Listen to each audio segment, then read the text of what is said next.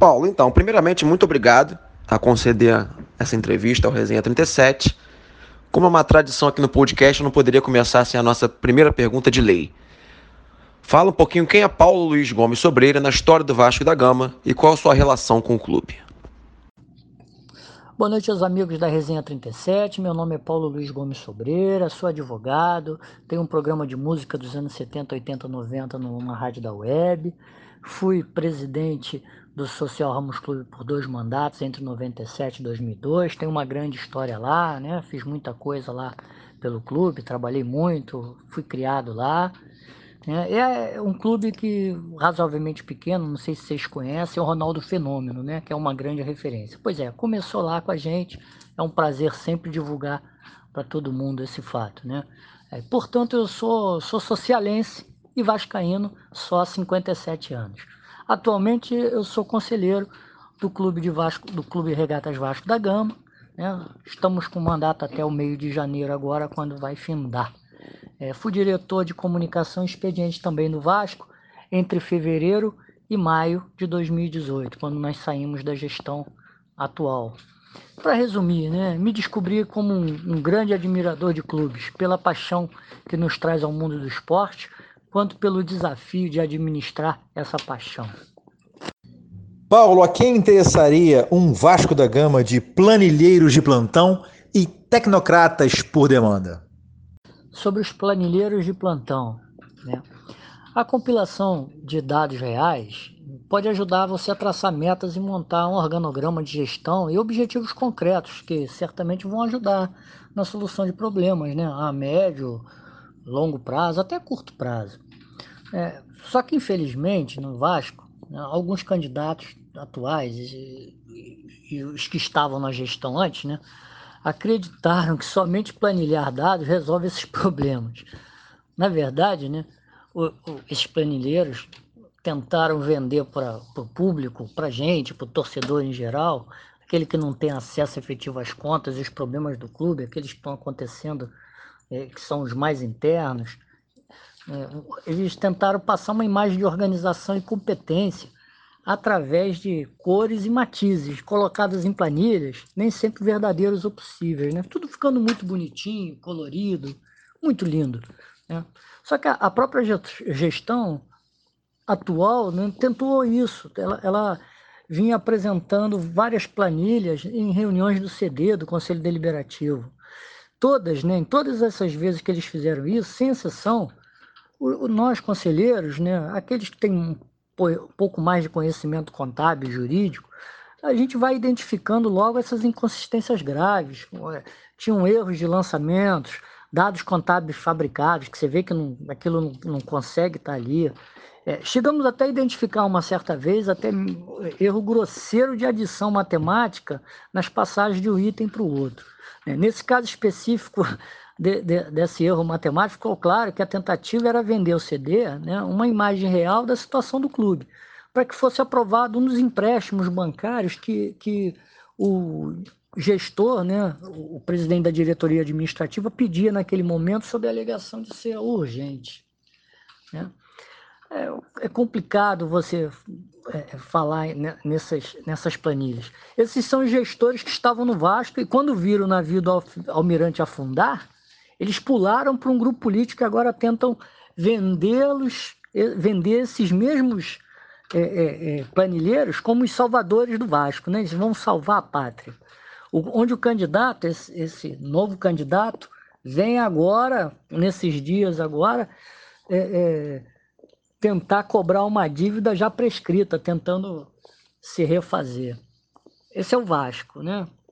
É desse modo, desse mesmo modo aí que a gente vai passando, essa nova safra de pseudo-gestores que estão aí, estão tentando entrar, os que estão lá, toda vez que são contrariados no voto do CD, leva o Vasco para a justiça. Aí denigrem a nossa imagem, né? Deixa o clube numa situação ruim, mal falado. E isso é pela falta de transparência e ética. Né? É imperdoável para qualquer administração, para qualquer grupo político, principalmente para os clubes onde se trabalha com o amor dos torcedores. A gente vende sonho num clube, né? a gente tem que trabalhar pelo sonho que está sendo vendido. E isso tem que ser bonito para todo mundo, inclusive para a gente, né?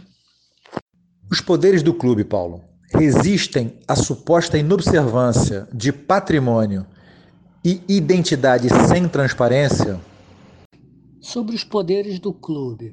Bom, é, é muito difícil para o torcedor comum, né, o, o torcedor que não está no dia a dia do clube, entender tudo que acontece na política interna do Vasco.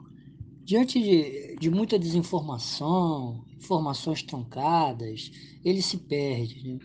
Tudo isso tem que ser sempre muito bem esclarecido por todos nós, membros do, do conselho, pessoal da diretoria, e, e até principalmente pelos presidentes do conselho deliberativo, dos outros poderes do clube, né? do deliberativo, do presidente de diretoria administrativa, conselho fiscal, conselho de beneméritos, né? Todo, todos têm que ter, Assembleia Geral, todos têm que dar uma demonstração clara e efetiva do que está acontecendo. É, é, mostrar a efetiva competência de cada um deles né? é, é, é o que importa para todo mundo para saber o que cada um faz, né? sob pena de caírem no descrédito. E aí o sócio desacreditado né, passa a não confiar em ninguém, passa a não confiar na política, passa não confiar em nada do que está acontecendo ali, ele não sabe efetivamente o que está acontecendo. É, novamente, eu, eu, vou, eu vou falar em ética, né? porque é, todos devem agir com uma transparência. Isso tem sido difícil nesse mandato, principalmente do presidente da diretoria administrativa e pelo presidente da Assembleia Geral. Isso, obviamente, reflete em todos os outros poderes, porque gera descrédito em toda a instituição. O Vasco da Gama fica todo arranhado. Né? Essa imagem, como um todo, é, é, dificulta, inclusive, o trabalho do marketing da diretoria administrativa na venda do espaço. Né? Porque com a diminuição de verbas publicitárias, né? o, o, o pior vai acontecendo para o clube, né? vai afastando todo mundo, ninguém investe e, e, afasta o seu maior patrimônio, que é a torcida. Né? Quando o presidente da diretoria administrativa não cumpre os prazos de pagamento de salário, empenha sua palavra, não cumpre, isso tudo enfraquece o Vasco, demonstra sua fragilidade é, é, como órgão é, é popular. Né? Outro exemplo é a atitude do presidente da Assembleia Geral. É, é, ele tem o intuito de aprovar as eleições diretas. Todos nós temos, né? Eu sou a favor da eleição direta há muitos anos. Eu acho que o Vasco já era para ter mexido nisso, mudado isso. Né? Só que é, é, é, não pode ser a qualquer preço. Nós, nós não podemos atropelar regras. Né? Tem, tem estatuto para ser cumprido, tem o regimento. Né? E, e, e o presidente da Assembleia Geral, o que, que ele fez? Fez uma, uma Assembleia Geral extraordinária sem cumprir prazo. Não respeitou a lista de votantes, impossibilitou vários sócios de recorrerem para poder votar, né, porque não tiveram seus recursos analisados. Pô, é, é, pior de tudo isso, o presidente da, da Assembleia Geral, que estava convocando a Assembleia Geral Extraordinária, né, disse que ele convocava na forma do artigo 60 do Código Civil. O que, que o artigo 60 diz? Ele, ele fala que um quinto dos sócios podem pedir essa convocação da, da Assembleia Geral. Eles tinham um abaixo assinado que teriam não sei quantas assinaturas, disse o presidente inicialmente da Assembleia Geral, né, disse que tinha 1.106 assinaturas. Depois, quando ele viu que o quórum não ia bater, não ia dar os 20%, ele disse que tinha 1.278 assinaturas. Mas nunca apresentou a lista. Ninguém nunca viu a lista. Né? Então fica difícil você ter a credibilidade com todo mundo. Além disso, né, a lista transitória, que ainda não estava fechada, o que, que aconteceu com ela? Né? Ela foi aumentando. Né? Foi aumentando. O quantitativo chegou a 8 mil sócios, mais ou menos o que determinaria que o mínimo de assinatura para a convocação da Assembleia Geral Extraordinária, que ele teria que fazer, né, que ele fez, isso ele teria que ter feito com 10 dias de antecedência, fosse não menos do que 1.600 sócios. E ele disse que tinha 1.200. Então, não, não trouxe essa credibilidade. E hoje está sendo, sendo investigado pelos outros poderes, o presidente da, da Assembleia Geral, né, porque praticou os atos que ferem o estatuto. Com isso, movimenta-se o judiciário desnecessariamente mais uma vez, novamente levando o Vasco né, a uma matéria jornalística que não é esportiva. Que ninguém quer isso, né? pelo menos não deveria querer. Infelizmente, eu mesmo e outro conselheiro, de Noel, fomos obrigados a ingressar na justiça devido a essa total afronta às normas internas do clube, que é um absurdo descumprir o estatuto, é a norma máxima do clube. Né? Aí eu ressalto para vocês: os fins não justificam os meios. Eu vou dar uma analogia muito clara, né? A gente vai entender. Imagina que você querer agradar a sua mãe com um presente, mas você adquire esse presente com dinheiro roubado. Não é ético, é desonesto isso. E com isso, os poderes do clube vão ficando desacreditados como um todo. E o nome do Vasco vai sofrendo cada vez mais nesse meio e trazendo um, um desgosto para o sócio. Diante de tantos vícios na vida política recente do clube, qual é o pior senão? Ou cenário? Alienar a torcida ou acreditar em aventureiros com falsas bravatas e discursos rasos. Vamos falar dos vícios da vida política do clube. Né? Eu, eu diria que o Vasco tem sofrido muito né, nessa sua vida política. Isso já há muito tempo, talvez já uns 10 anos, desde quando Eurico Miranda deixou de modernizar, né, perdeu a oportunidade de modernizar tanto o Vasco como um todo, como a própria relação entre diretores e sócios. Né? É, quero fazer um tempo aqui com vocês né, pelo seguinte: o presidente Eurico Miranda teve um grande período. Eu, veja bem, eu nunca fui um, um, um, fã fervoroso dele, admirei como critiquei muitas vezes, né?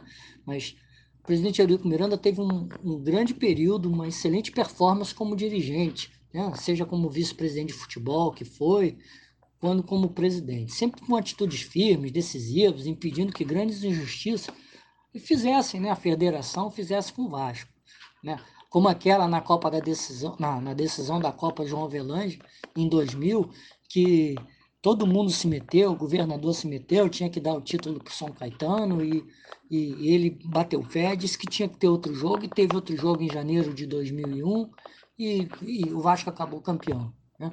Explicado isso, né, retoma a ideia inicial, né?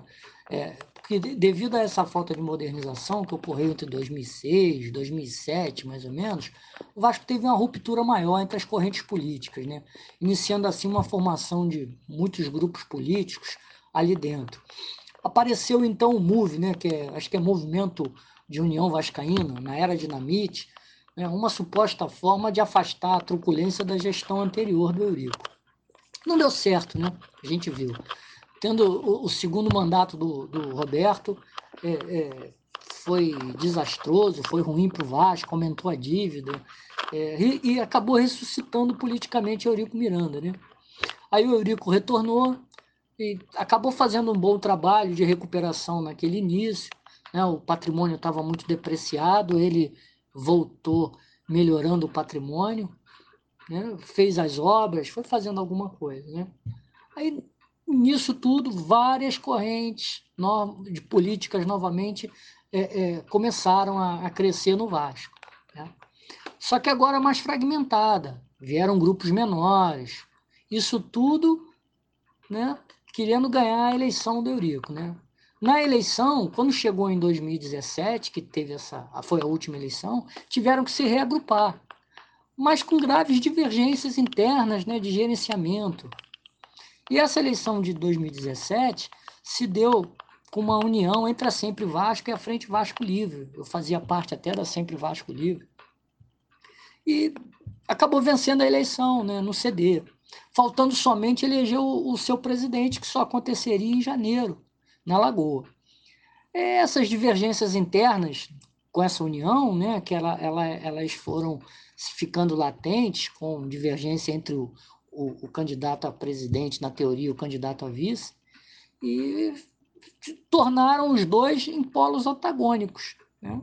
E aí acabou elegendo o atual presidente. Isso muito desgastou a todos, né? Foi muito ruim para o Vasco.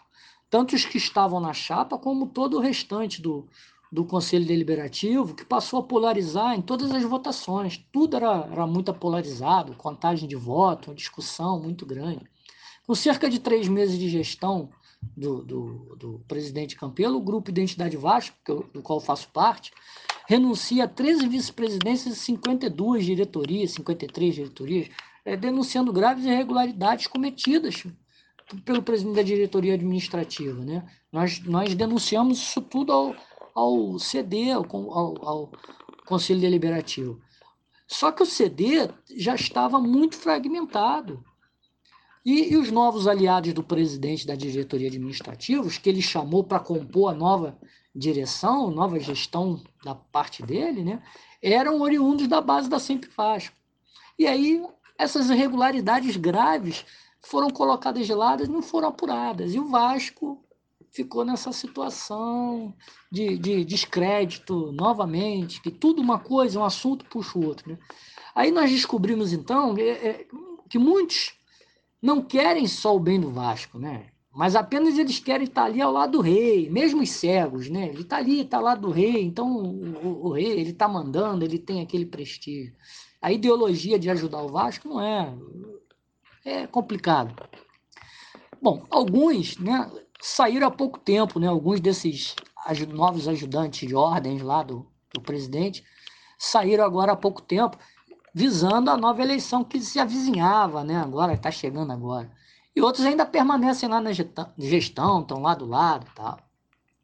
Explicada essa política e respondendo esse questionamento, eu particularmente, o Paulo, sou contra qualquer situação onde não haja transparência. Isso aí é primordial para qualquer gestão, para qualquer clube, para qualquer administração de qualquer empresa, de tudo. Né? Por isso, né, é, fazemos questão sempre que podemos, nós, nós esclarecemos a torcida, a torcida, ao sócio, ao simpatizante o que está acontecendo. A gente solta nota, o grupo Identidade Vasco solta nota, e a gente fala qual é a situação do clube, por que, que a gente votou assim, por que, que a gente votou de outra forma né, para não, não ter dúvida do que estava acontecendo.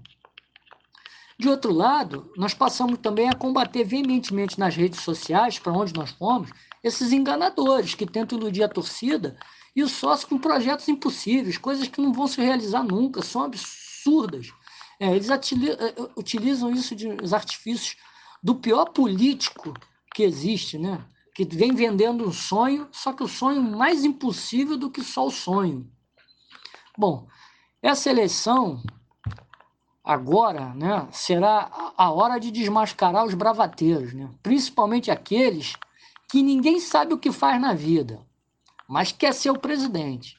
Ele passou seis anos lá sem dizer o que ele estava fazendo, o que ele fez, o que ele faz, onde ele trabalha, ele vai. Aí agora aparece um outro também que é, é, é, nunca fez nada no Vasco e diz que é o novo, mas sempre teve lá. Então, é, isso que você tem que fazer. A gente tem que jogar limpo, dizer o que acontece, dizer quem é, para poder caminhar para frente. O Vasco tem que ser um novo Vasco. O Vasco chegou a inovar com essa contratação do treinador português, né, o Pinto Sá. Tentou sair um pouco da mesmice, buscou uma, algo diferente do, dessa, do marasmo que se encontra no futebol brasileiro hoje em dia. É uma tendência que vocês pretendem adotar não só com ele, mesmo que no caso do, do, da coisa não dar certo com ele, mas para uma sequência de trabalho a curto prazo no Vasco? Vamos falar do nosso novo salvador da pátria, né? O técnico português Sapinto. É, o, Vasco, o Vasco, na sua história toda, ele sempre foi um precursor em tudo, né? Vide a, a resposta histórica onde lá, já nos anos 20, 30, valorizou o negro, brigou contra o preconceito, queria que o jogador pudesse jogar é, é, é, contra o Flamengo, contra aquelas atitudes de Flamengo e Fluminense que impediam né, o negro de, jogar. Até porque o, o, negro era muito melhor de bola do que, do que aqueles blancos, né? Isso é. Bom, de lá para cá não foi diferente. É, o, Vasco construiu seu próprio estado, ajuda de sua torcida. Mais recentemente, agora, construiu o CT.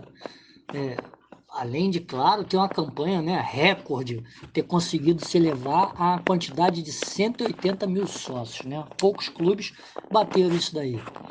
é um clube apaixonante por essência, né? Só da gente ver essa história toda, saber que essa torcida apaixonada tá ali, a gente se apaixona só de ver a paixão dos outros. É, como todos devem saber, né? O Vasco, por suas origens portuguesas, isso é homenagem ao navegador português, e não ao local. Se, se vocês repararem, a maioria dos outros clubes eles reverenciam um, um local, é um, é uma cidade, um estado, um local qualquer. Né? E o Vasco não, o Vasco ele valorizou uma pessoa, ele fez uma homenagem a uma pessoa. Então eu acho que isso vale muito também. É, é, passou a ser uma coisa muito pessoal. Né?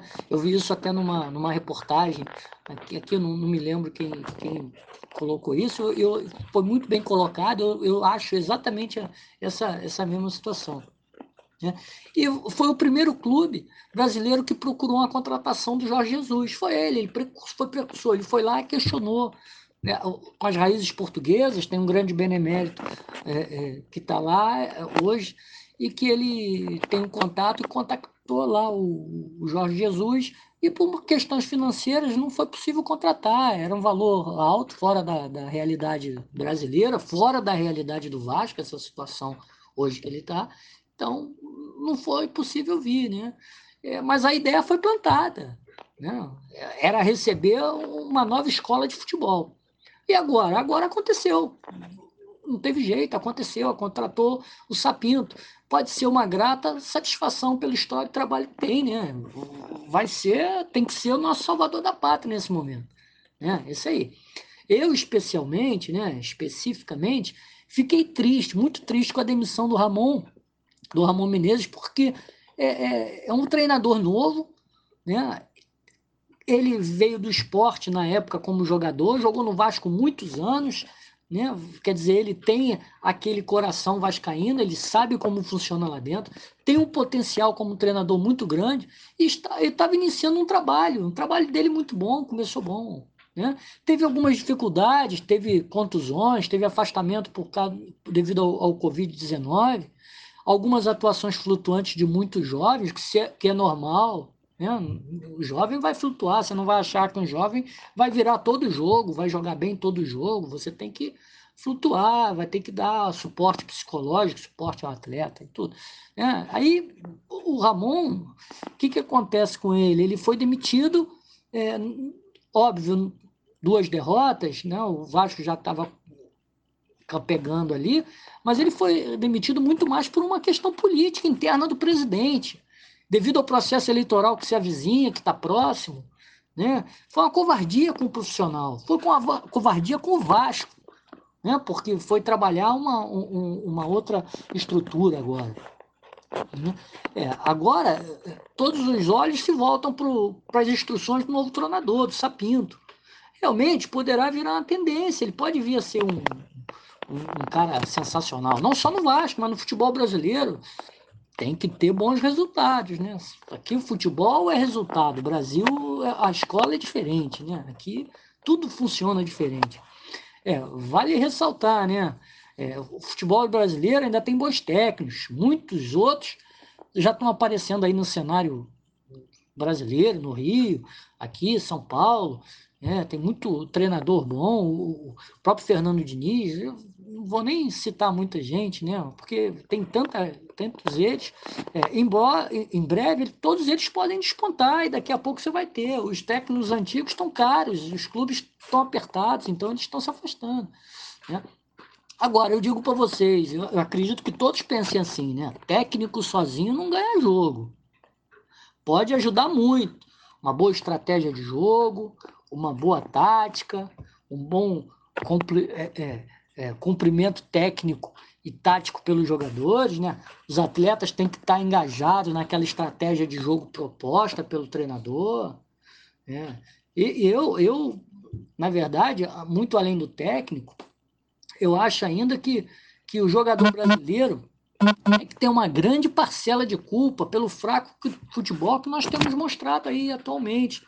Os campeonatos nacionais, regionais, às vezes até na Copa do Mundo. Né? Eu acho que tem acontecido isso, mas mais por culpa do próprio atleta.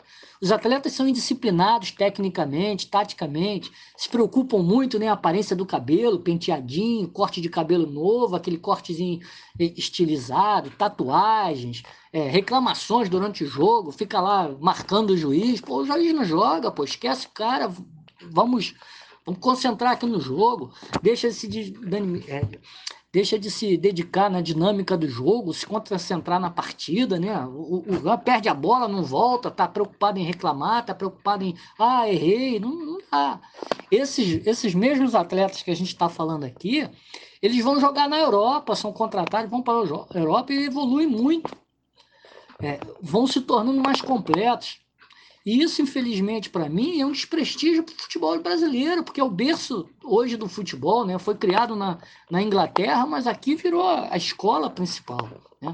Por final, a, a vida do técnico no Brasil é dura, né? Muito dura. Se perder dois, ele balança. Se perder do, mais duas, ele cai. Não tem jeito. Na situação que o Vasco está tá na tabela, né, o brasileiro agora, a sequência de trabalho tem que ser positiva. Se tiver, vamos ter chance de ver a longo prazo um trabalho novo. Pode ser um trabalho maravilhoso, pode ser um aprendizado muito bom. Caso contrário, amigos, tudo começa de novo. Você sabe, né? Com esse presidente que está aí, ele não ouve ninguém. Ele não ouve se vai demitir ou não. Ele só vai demitir na hora que ele quiser. Ele vai lá e demite. Não ouve ninguém. Salve o Vasco. É, existe um projeto de reforma da sede náutica e do calabouço. A minha pergunta seria como será possível realizar esse tipo de projeto na atual situação financeira do Vasco, onde se deve salário e tudo que tudo de delicado que cerca essa área na gestão vascaína.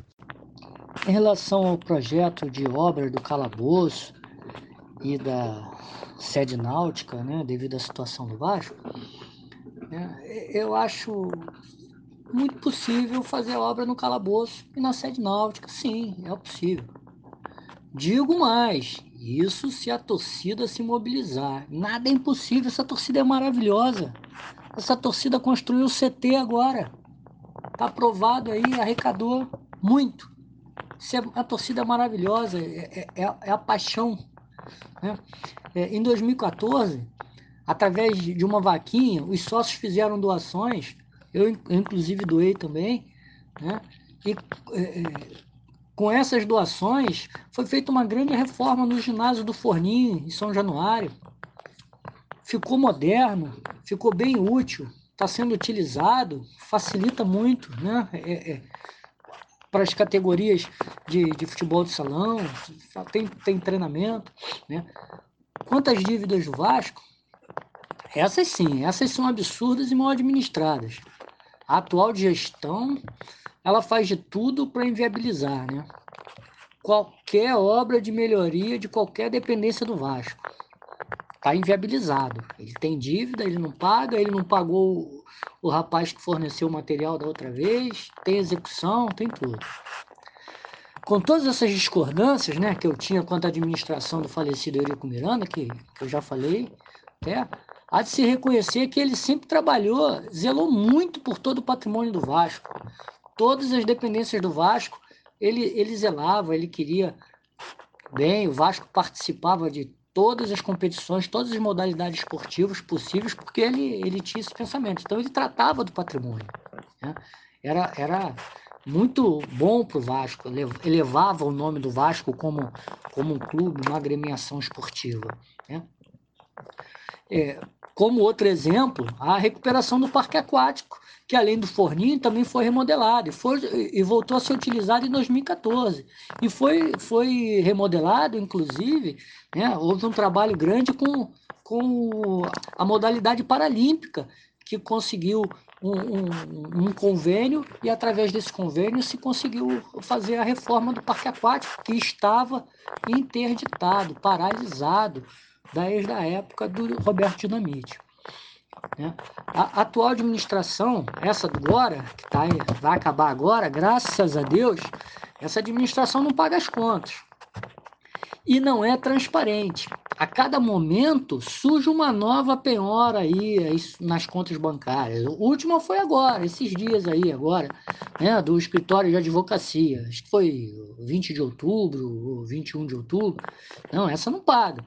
Essa diretoria aí, a próxima diretoria terá um trabalho grande porque as negociações todas que eles fizeram, renegociações de dívida, jogador e fornecedor, eles fizeram o seguinte: olha, me dar um período de carência, eu começo a te pagar janeiro e fevereiro de 2021. É isso aí, 2021. Se ele ganhar a eleição, ele vai ter que pagar. Se ele não ganhar a eleição, quem assumiu o Vasco está com a banana quente. É isso aí. Eu cito aí para vocês um exemplo que é a renovação salarial do Bruno César. Né? O Bruno César ganhava 350 mil, ele fez um acordo para reduzir 250, só que tinha uma dívida de mais de um milhão, eram quase 2 milhões, e ele pegou esse saldo né? e, e pegou um período de carência e vai começar a pagar em janeiro, fevereiro de 2021. É para frente. Então, quando chegar no ano que vem, a gente não sabe como é que está. Efetivamente, é uma caixa de surpresa, e surpresa desagradável. Agora, o pior de tudo, realmente é o atraso salarial de funcionário, né? É, eu acho um absurdo. Muitos deles, muitos funcionários humildes, isso demonstra um total desrespeito ao ser humano. Eu, como, como eu disse no meu histórico, eu fui presidente de clube e eu não atrasava salário.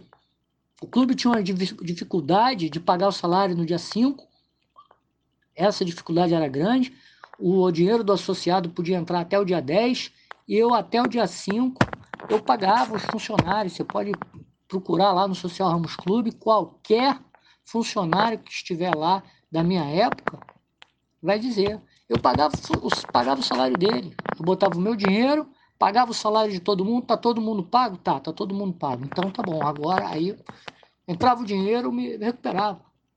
Nunca atrasei salário com mais de, de, de um dia, se fosse o caso. Né? Atrasar um mês, dois, três meses, é um absurdo um atraso de salário. É um desrespeito com o ser humano. Não é só um respeito ao trabalho, não. É um desrespeito ao ser humano. Funcionário quer comer, quer dar um brinquedo, quer dar um agrado ao filho, à esposa em casa, ao marido, e não consegue. É um absurdo isso, isso, um absurdo. E nessa atitude, o presidente da diretoria administrativa vai fazendo a sua campanha de reeleição falando em rumo certo, contas pagas e dentre outras bravatas, né? Deveriam ser evitadas por um gestor, afinal de contas, ele é um médico de sucesso, né? Ainda em relação à sede náutica, e a sede náutica e a sede do calabouço, essas sedes tem características muito distintas e específicas, né? Não sei se vocês sabem, né? mas o primeiro, o primeiro calabouço, o calabouço trata-se de uma sessão de uso. E todas as obras devem obedecer os critérios objetivos do, do respectivo termo de sessão inicial, com utilização específica só para lazer dos sócios e esportes náuticos do clube. Então a gente tem que tomar muito cuidado, qualquer recuperação, qualquer obra de melhoria, benfeitoria que se faça lá, tem que ter cuidado para obedecer e manter sempre aqueles critérios da sessão de uso. Não pode ser qualquer melhoria, qualquer modificação. Não pode derrubar a sede e fazer um prédio lá bonito, maravilhoso. Não pode. Tá? A sede náutica da, da Lagoa, situada na Lagoa, também tem algumas características específicas, né, de uso também específicas para o remo do Vasco. E que o poder público, principalmente naquela área, que é uma área valorizada, uma área de, de, de muita procura, ela, ele encontra algumas dificuldades de modernização da sede, né? porque o poder público ele não autoriza qualquer obra, ele não autoriza qualquer coisa. Também tem, temos que ressaltar aqui que a fachada de azulejo lá ela é tombada, né? É, ela é tombada pelo patrimônio histórico. E isso vincula as obras, né? É, então, embora ambas as sedes nessa gestão estão subutilizadas, todas as duas estão mal utilizadas, né? Porque o, o, o pessoal... Outro fator importante que cabe a gente ressaltar aqui é que as duas sedes do Vasco, Calabouço e a sede náutica da Lagoa, elas estão subutilizadas. Podiam ser muito melhor utilizadas, elas têm um potencial grande né, de utilização é, é, em benefício do sócio, em benefício de esportes para o clube, do remo, outros esportes, é, é, a canoagem que pode ser feita por ali, algumas situações, e elas são autossuficientes. Se você trabalhá-las, elas são autossuficientes, elas podem arrecadar com marketing, com, com, a regimentação de propagandas para ali, e, e, que sustentam os próprios atletas, sustentam as coisas que funcionam bem dentro das sedes. Né? Então, ela sendo autossuficiente, ela já não vai passar para o Vasco um problema maior, que é manter despesa. Ela vai dar lucro. Ela vai fazer, não que eles tenham obrigatoriamente que dar lucro, mas eles dando esse lucro, esse lucro é reinvestido na própria sede. É isso que tem que ser feito. Né? Isso aí já era feito pelo Renato Romero na época do que ele estava à frente lá da Lagoa, né, com um trabalho grande do Renato Romero e do Maurício, que eles já estavam com, a, com o trabalho feito e ela já era autossuficiente, ela já não pedia dinheiro à gestão. Ele mantinha tudo lá com, com pagamento de lanches e almoço dos, dos funcionários e dos atletas de remo que tinham lá, tranquilo. E o trabalho feito pelo pessoal do time da virada no calabouço. Também um bom trabalho, reformaram algumas coisas que podiam reformar, foram mexendo, só que aí faltou apoio e tolhiram os garotos, né? É, são duas sedes muito boas e o Vasco tem grande chance de trabalhá-las. Paulo, as eleições do Vasco são sempre conhecidas por ser um ambiente tumultuado, muita confusão, brigas na justiça. Como é que você projeta as eleições de 2020? Você acha que poderemos ter, depois de muito tempo, uma eleição tranquila, honesta, sem confusões, extra-urna, assim podemos dizer? Será que o Vasco nesse ano terá eleições calmas, tranquilas? É, aos amigos do Resenha 37, eu lamento informar que as eleições do Clube de Regatas Vasco da Gama, marcadas para o dia 7 de novembro próximo, pertinho agora, não serão tranquilas, infelizmente. A briga judicial já começou, né? Começou um dia antes da suspensão das atividades por, COVID, por conta do, da pandemia do Covid-19. Isso em março, ah, acho que foi 16 de março, foi a ação foi entrada 12 de março, se não me falha a memória. É uma ação movida pelo presidente do Conselho Deliberativo, meu amigo Roberto Monteiro, e do Conselho Fiscal, também meu amigo Edmilson dos Santos Valentim. Duas grandes pessoas, brigam muito pelo Vasco. Isso para obrigar que o presidente da diretoria administrativa apresente a lista de sócios aptos a votos e aptos a serem eleitos. É, lá no site do Vasco tinha uma listagem, que era uma listagem qualquer misturada sócio eleito com sócio, sócio estatutário com sócio torcedor, misturado, não, não tinha, ninguém sabia. Ninguém sabe quem, quem podia votar no Vasco. E ele não queria entregar a lista. Aí tem que entrar na justiça para fazer, para obrigá-lo a entregar uma lista que, por direito, o Conselho Fiscal e o Conselho Deliberativo têm que estar cientes, principalmente o Conselho Fiscal. Né? E isso, né, desde o ano passado, não é de ontem, não foi de agora desse mês. Essa tal atitude, né, que eu falei agora, falta de entrega de documentos ao Conselho Fiscal, já havia sido reclamada pelo presidente da Assembleia Geral, Faué Jassos, conhecido como Mussa. Ele já tinha reclamado na, nas reuniões ocorridas a partir de junho de 2019 do Conselho Deliberativo que o presidente não, da diretoria administrativa não entregava a listagem de sócios e ele não podia analisar, ele não podia ver. Ele é o presidente da Assembleia Geral. É uma atribuição do presidente da Assembleia Geral. E depois dos, dos membros componentes da junta deliberativa e depois da junta recursal. Está no estatuto, tem que haver o cumprimento. Aí o presidente da diretoria administrativa descumpre o estatuto.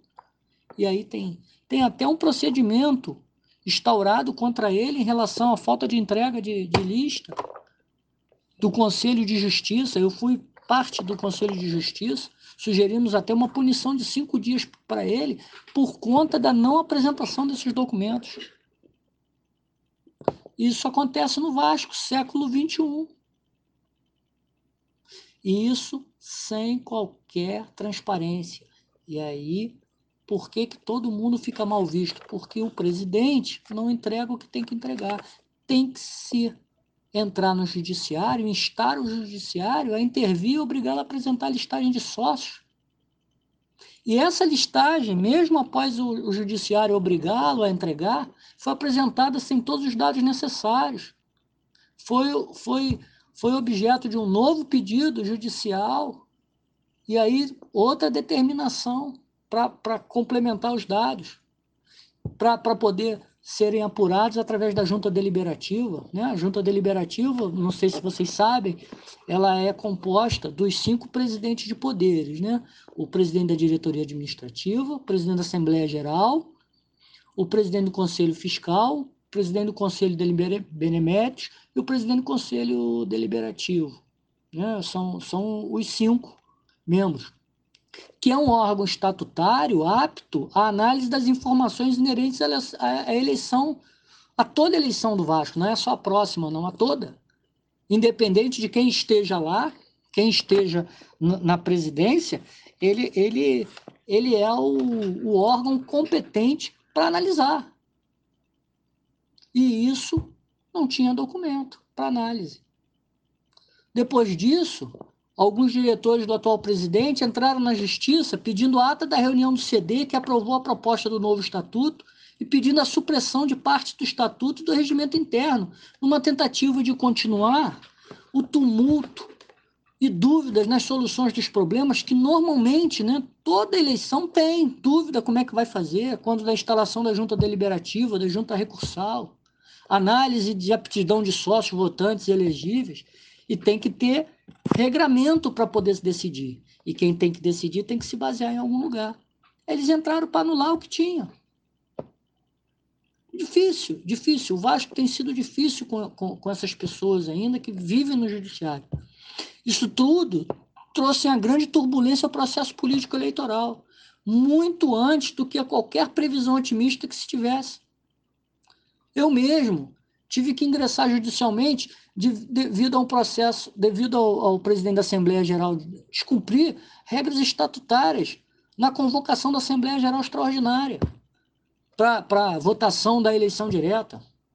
Né?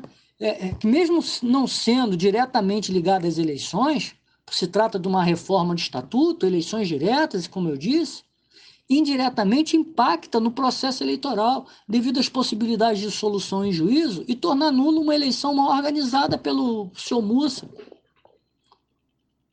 Atualmente, né, já existem diversas outras demandas judiciais para que sócios excluídos por irregularidade na anistia, é, a anistia concedida pela diretoria administrativa, pelos diretores que estavam lá com ele, que saíram e agora foram para um grupo político chamado Mais Vasco, que estão com um candidato. Né?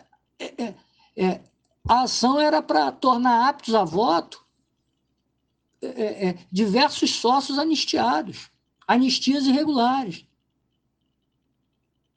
Aí, tendo algum, alguns desses sócios, né, sem terem pago todas as mensalidades. Aí teve decisão, né? teve uma decisão, duas, na verdade, decisões já, né? julgando que o sócio geral pode participar, pode ser anistiado desde que ele pague todas as mensalidades. Todas. Ele não pode ser simplesmente anistiado. Porque é, se firmou novamente a situação de sócios regulares, tentando votar nas eleições, que poderia gerar uma futura urna 8 Novamente o Vasco no judiciário. E por que isso ocorre? Porque foram muitos anistiados pelos diretores que estavam na secretaria do clube. Tentavam trazer de volta aqueles amigos que pararam de pagar o clube há tempos, muitos anos. Aí agora, para poder votar na sua chapa na eleição, vamos trazer o cara de volta, ele paga esses dois anos aqui. Essa anistia novamente ela prejudica, o maior prejudicado é o Vasco. Primeiro, porque o sócio deixa de pagar a totalidade do seu débito com o clube, prejudica as finanças do clube. Segundo, porque se a categoria for sócio geral, o mesmo, quando atinge três meses de inadimplência, ele está automaticamente excluído do quadro social, está no estatuto. Artigo 40, artigo 42 do estatuto. Somente pode retornar esse, esse sócio com o pagamento de nova taxa de, de, de admissão, taxa de adesão que gera recurso para o Vasco. Então o Vasco não pode sair prejudicado. Em resumo, né? Com exceção das pessoas de boa fé que queriam retornar ao quadro social para ajudar o Vasco, as ações praticadas na anistia, né? Todas essas ações foram, na verdade, uma grande ação entre amigos, né? Foi aquela negócio, ah, entra de sócio que eu vou botar, eu estou aqui, eu mando. Digno de superar um esquema maior do que a urna 7 da eleição de 2017, aquela famosa urna 7. Supera, dá muito, é muito mais gente. A gente pegou cerca de 600 sócios irregulares. Para você ter ideia, foi pego no Conselho Fiscal após, após essa, essas análises. Eu, particularmente, gostaria muito que o Vasco, principalmente os vascaínos da Sempre Vasco e da Mais Vasco, fossem mais coesos com todos os outros vascaínos. Parassem de a todo momento ir ao judiciário, né? ir lá na justiça brigar, tentar modificar as regras eleitorais de forma a se favorecer. Pô, gente, vamos para o voto, vamos ao voto, vamos aqui discutir valores, projetos, regras. Vamos discutir novo estatuto. Esse já está proposto aí. O pessoal chegou lá, foi contra. Todo mundo tem medo da, das regras de compliance. Vamos cumprir o estatuto. Vamos respeitar as regras lá estabelecidas, os prazos de convocação, as formas de convocação, a forma da eleição que é presencial. A tentativa de fazer uma eleição virtual agora, por mais que seja sugerida devido à pandemia de Covid-19, não traz segurança de lisura é uma grande possibilidade de fraude. A gente vê por aí, tem fraude de tudo, fraude de cartão de crédito, fraude de tudo, tem fraude de toda forma é, é, é, virtualmente. Não vai ter numa eleição, o cara tem que digitar a senha.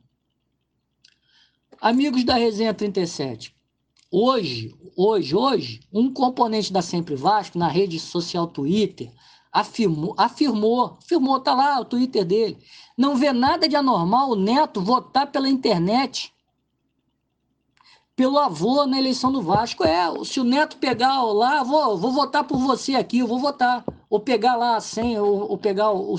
Foi votar pelo avô na eleição do Vasco. Ele acha normal. O voto é secreto, o voto é individual. Então, quem está querendo isso? Eu pergunto a vocês: isso está certo? De que é um direito esse voto? São duas perguntas para todos nós refletirmos. Desculpe, me exaltei porque a gente fica triste por onde o nosso Vasco tem sido levado. Quero aproveitar aqui e agradecer a oportunidade aos amigos da Resenha, do Resenha 37. Me coloco sempre à disposição para o canal para trazer as informações que eu souber né, ao mundo do esporte, especialmente ao Vascaíno. Sempre muito bom a boa participação. Tá? Muito obrigado. Abraço a todos. Então é isso, a gente que te agradece, Paulo, pela presença aqui no Resenha. Nosso querido ouvinte, não esqueça das redes sociais. Um bom dia, uma boa tarde, uma boa noite, um grande abraço e até semana que vem.